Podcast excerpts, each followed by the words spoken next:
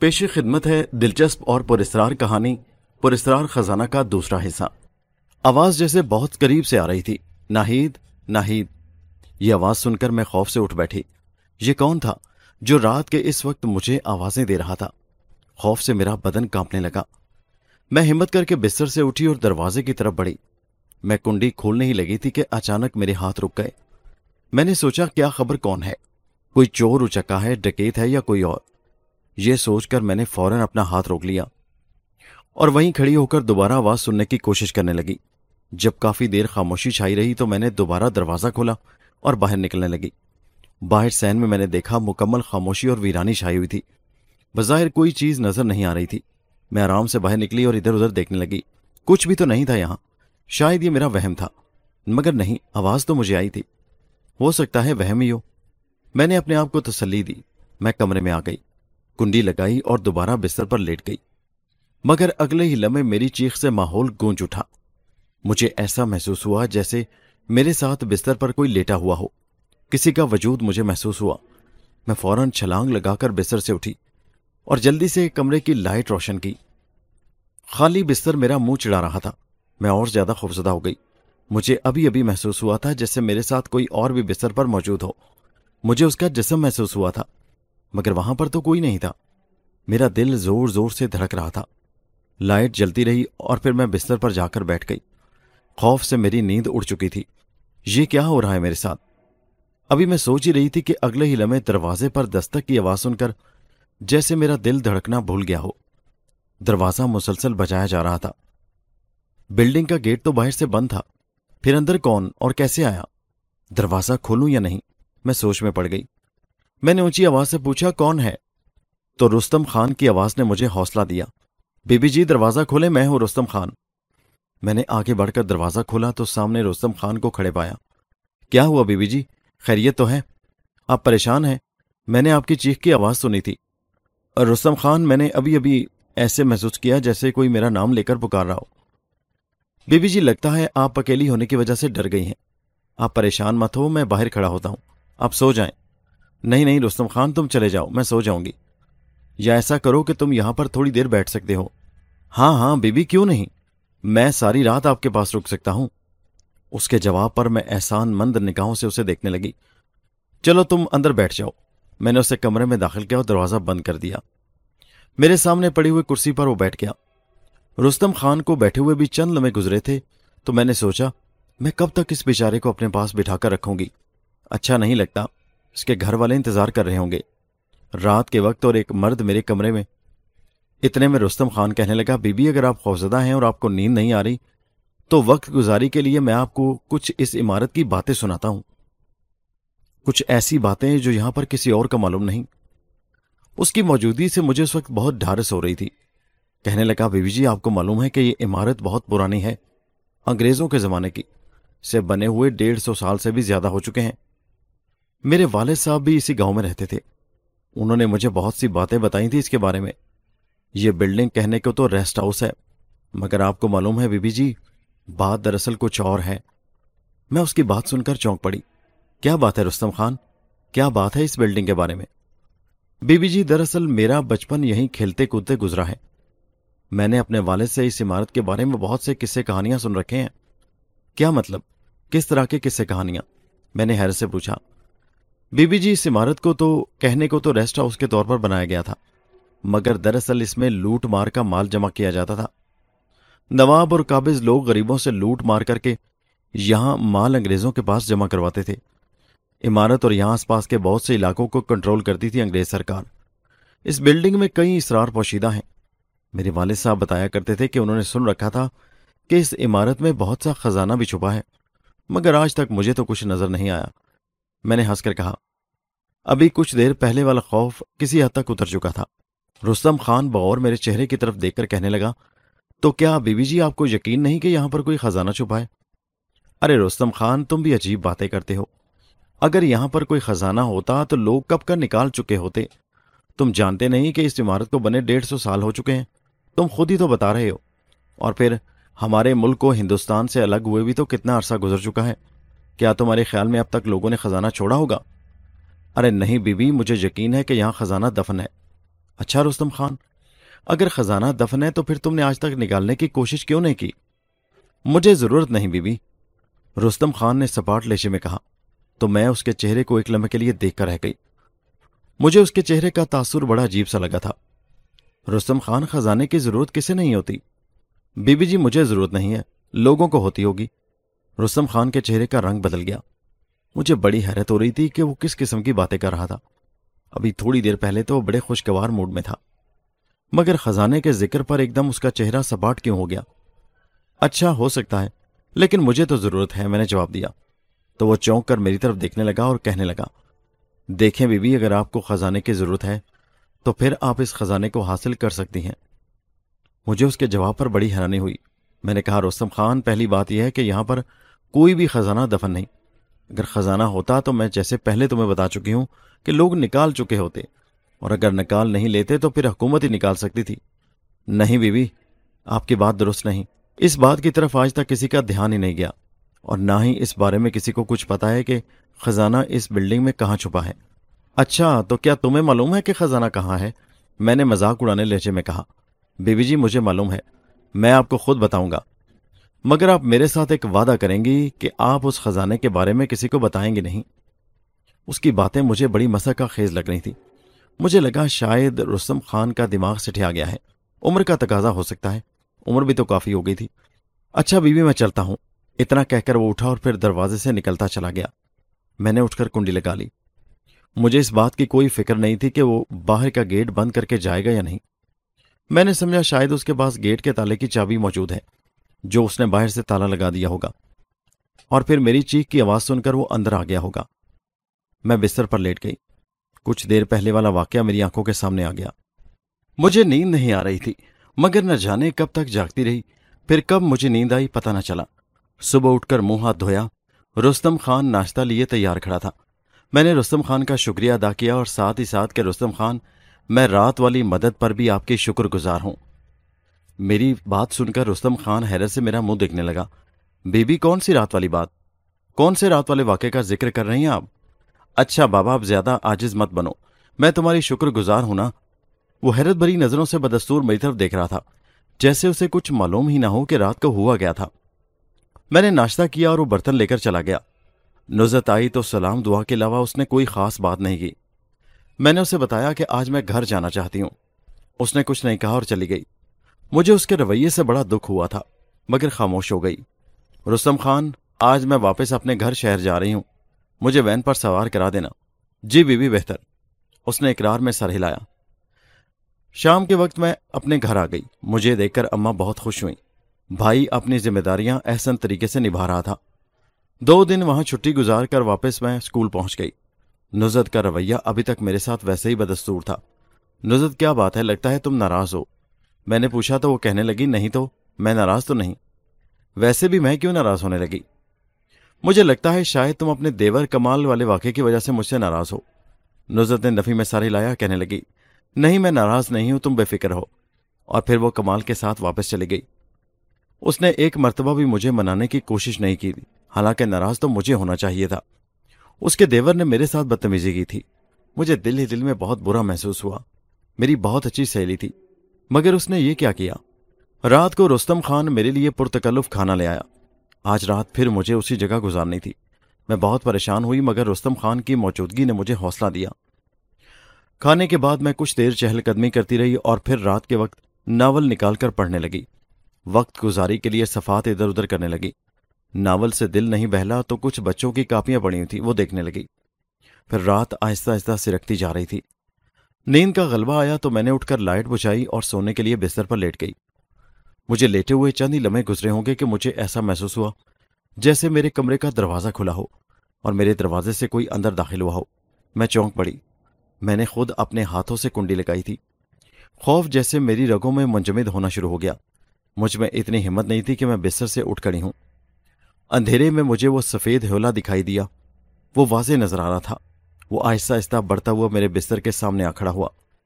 مجھے محسوس ہو رہا تھا کہ میرے جسم میں اس کی آنکھیں پیوست ہو گئی تھی۔ وہ آنکھیں حرکت کر رہی تھی، مجھے دیکھ رہی تھی اور محسوس کر رہی تھی۔ میرا سارا جسم خوف کی وجہ سے ساکت ہوا پڑا تھا۔ ہیولا میرے سامنے کھڑا تھا اور میری سٹی گم ہو چکی تھی۔ اسے دیکھ کر میرے جسم میں جان ہی نہیں تھی، صرف آنکھیں اسے گھورے جا رہی تھیں، اور پھر اگلے ہی لمحے کمرے کی لائٹ روشن ہو چکی تھی۔ اس سے پہلے کہ میرے حلق سے ایک دلخراش چیخ نکلتی، میں اپنے سامنے ایک حسین نوجوان کو دیکھ کر دنگ رہ گئی۔ ایسا معلوم ہوتا تھا جیسے وہ نوجوان کسی ملک کا شہزادہ ہو۔ اس نے زرق برق لباس زیب تن کر رکھا تھا، سفید رنگ، گھنی مونچھیں، مردانہ وجاہت کا نمونہ۔ میں اسے دیکھتی رہ گئی۔ میری محویت دیکھ کر وہ مسکرایا۔ میں نے ڈرتے ڈرتے پوچھا، کون ہو تم؟ کہنے لگا، میرا نام رمیش ساہوکار ہے۔ تم اندر کیسے آئے؟ میں نے پوچھا۔ کیا تم انسان ہو یا کوئی اور مخلوق؟ میری بات پر وہ کہکا لگا کر بولا اور کہنے لگا، میں انسان ہوں۔ اور لائٹ کیسے روشن ہو گئی؟ میری حیرت برقرار تھی۔ تم سے ملنے آیا ہوں، تم پچھلے کئی دنوں سے یہاں پر رہتی ہو۔ وہ ہاتھ باندھے کھڑا تھا۔ مگر کیوں؟ تم مجھ سے ملنے کیوں یہاں آئے ہو؟ تم کہاں کے رہنے والے ہو؟ میں نے تو آج تک تمہیں یہاں نہیں دیکھا۔ یہ ایک لمبی کہانی ہے، وہی تو سنانے کے لیے تمہارے پاس آیا ہوں۔ دیکھو، تم مجھ سے ڈرو نہیں، میں تمہیں کوئی نقصان نہیں پہنچاؤں گا۔ میں ابھی تک اس کی موجودگی سے خوفزدہ تھی، دل میں ابھی خوف کی لہر، خوف کی کیفیت موجود تھی۔ رات گئے وہ کون شخص تھا جو اس طرح بغیر اجازت میرے کمرے میں داخل ہو گیا اور جسے بند دروازہ، بند کنڈی بھی نہ روک پائی تھی؟ مجھے یقین ہو چکا تھا کہ وہ کوئی غیر مرئی مخلوق ہے۔ کہنے لگا، تم میرا یقین کرو، میں کوئی نقصان پہنچانے والا انسان نہیں، تمہارے فائدے کے لیے ہی یہاں آیا ہوں۔ میں بستر سے اٹھ کر بیٹھ گئی۔ کسی حد تک میرا خوف کچھ کم ہو چکا تھا، کیونکہ وہ بہرحال جو بھی تھا ایک انسانی شکل میں میرے سامنے تھا۔ وہ کہنے لگا، میں تم سے ڈھیروں باتیں کرنا چاہتا ہوں، کچھ دل کی باتیں کرنا چاہتا ہوں۔ اس کی آنکھوں میں شوخی تھی، وہ مجھے پرشوق نگاہوں سے دیکھ رہا تھا۔ کیا بات کرنا چاہتے ہو؟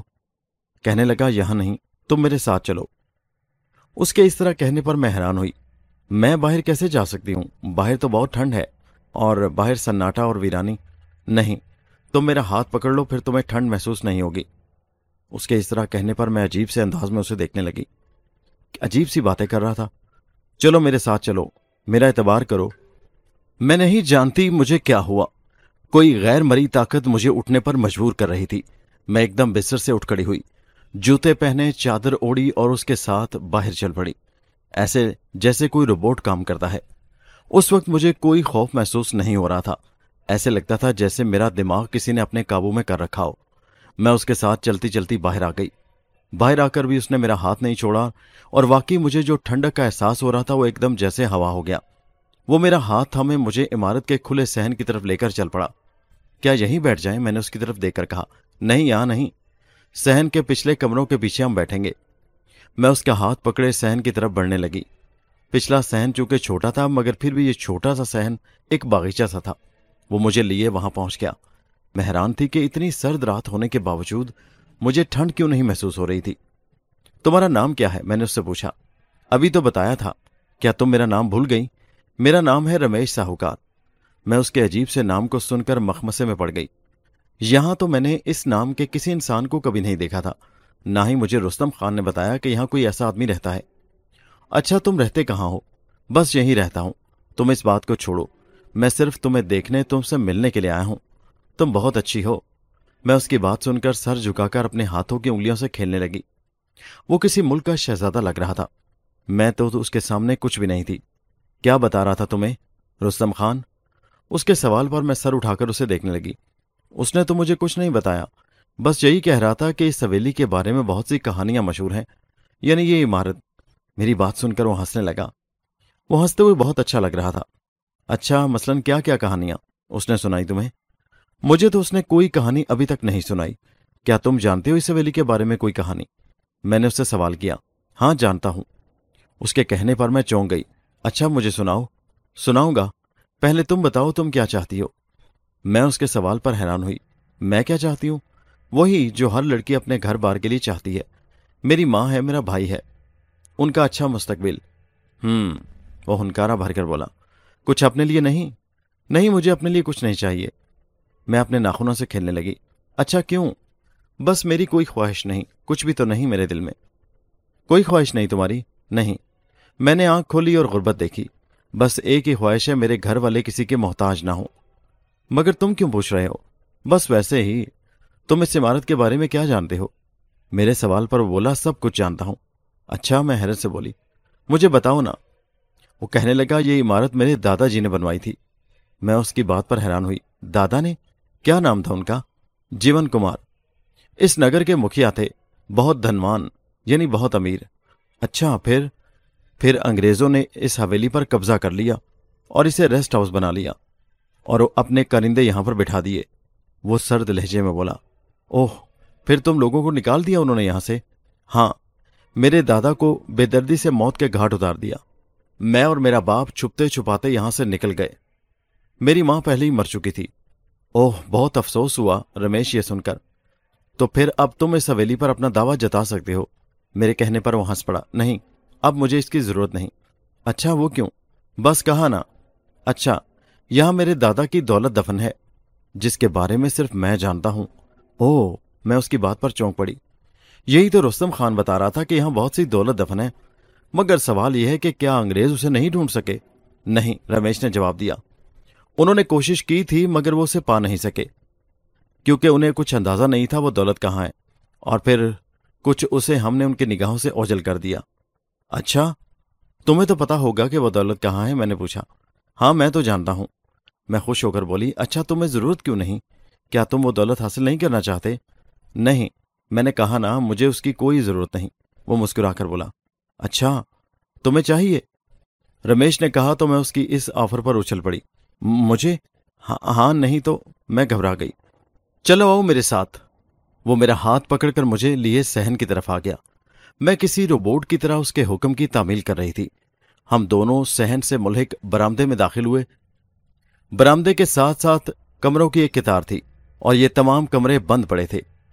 ہم اسکول کے دوران اس طرف نہیں آتے تھے کیونکہ یہاں کمرے سارے ویران پڑے تھے، چھتیں ٹوٹ پھوٹ کا شکار تھیں اور دیواروں کی خستہ حالت تھی. وہ مجھے لیے آخری سے پہلے کمرے کے دروازے پر جا کھڑا ہوا. کمرہ خستہ حالی کی تصویر پیش کر رہا تھا. اندھیرا تھا مگر چاندنی رات میں سب واضح تھا. اس نے اپنا ہاتھ لہرایا اور ساتھ ہی اس کے ہاتھ میں ایک جلتا ہوا چراغ نمودار ہوا. میں حیران پریشان اسے دیکھ رہی تھی. مجھے ایسا محسوس ہو رہا تھا جیسے یہ سب کچھ میرے ذہن میں پہلے سے موجود ہو. یہ ساری تصویر کشی میں پہلے دیکھ چکی ہوں. کمرہ بالکل خالی تھا.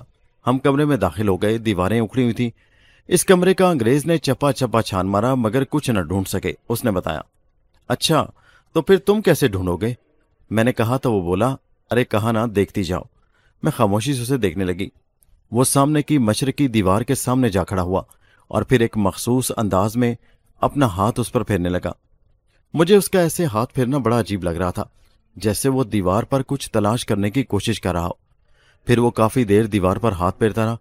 پھر ایک مخصوص جگہ پر جا کر اس نے ہلکا سا دیوار کو دبایا اور میری اس وقت حیرت کی انتہا نہ رہی جب میں نے دیکھا کہ ایک اینٹ ابھر کر باہر ہو گئی.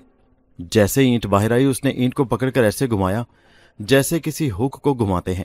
اس ہک کو گھماتے ہی دیوار کے نیچے چھوٹا سا سوراخ نمایاں ہو گیا جس کی چوڑائی تقریباً 1.5 سے 3 فٹ کے برابر ہوگی. میں ہکا بکا دیکھتی رہی. شاید کوئی اور ہوتا تو قیامت تک بھی اس کمرے میں اس ہک کو نہ ڈھونڈ سکتا کیونکہ دیوار خاصی بڑی اور کافی اونچی تھی. دیوار کی موٹائی کم از کم 16 انچ سے بھی زیادہ تھی. مجھے ایسا محسوس ہوا جیسے سامنے کوئی دروازہ بن گیا ہو اور جس کا دروازہ ہٹ گیا ہو. یہ تجوری نما چھوٹا سا سوراخ تھا. وہ نیچے فرش پر بیٹھ گیا اور اس نے جھک کر سوراخ کے اندر ہاتھ ڈالا. جب اس نے ہاتھ باہر نکالا تو اس کے ہاتھ میں ایک چھوٹا سا صندوق نما بکس تھا. میں حیرت سے دیکھ رہی تھی. اس نے وہ صندوقچہ ڈھونڈ لیا تھا. صندوق کے اوپر چھوٹا سا تالا چڑھا ہوا تھا. میں حیران پریشان نظروں سے دیکھ رہی تھی کہ یہ کر کیا رہا ہے اور اس نے یہ صندوقچہ کہاں سے نکال لیا. اب وہ تالا کھولے گا کیسے؟ اس نے صندوق اٹھائے مجھے باہر آنے کا اشارہ کیا. میں خاموشی سے اس کے ساتھ چلنے لگی. باہر آ کر اس نے صندوق کو نیچے رکھا اور ادھر ادھر پتھر ڈھونڈنے لگا. صحن میں پڑے ہوئے اسے 2 چھوٹے سے پتھر نظر آئے. اس نے پتھر اٹھا کر صندوق کے تالے کے نیچے ایک پتھر رکھا اور ایک پتھر سے اوپر سے زور سے ضرب لگانا شروع کر دی. چند ضربوں کے بعد ہی تالا ٹوٹ گیا اور صندوق کھل گیا. مجھے یہ دیکھ کر شدید حیرت کا جھٹکا لگا. صندوق سونے کے زیورات سے بھرا ہوا تھا. جا بجا سونے کے ہار چمک رہے تھے اور ہیرے موتی. وہ صندوق میری طرف کرتے ہوئے بولا، یہ دیکھو، یہ ہمارے پرکھوں کی نشانی ہے، ہمارے خاندانی زیورات. اس زمانے میں ساری دولت سونا ہی ہوتی تھی جسے سنبھال سنبھال کر رکھا جاتا تھا.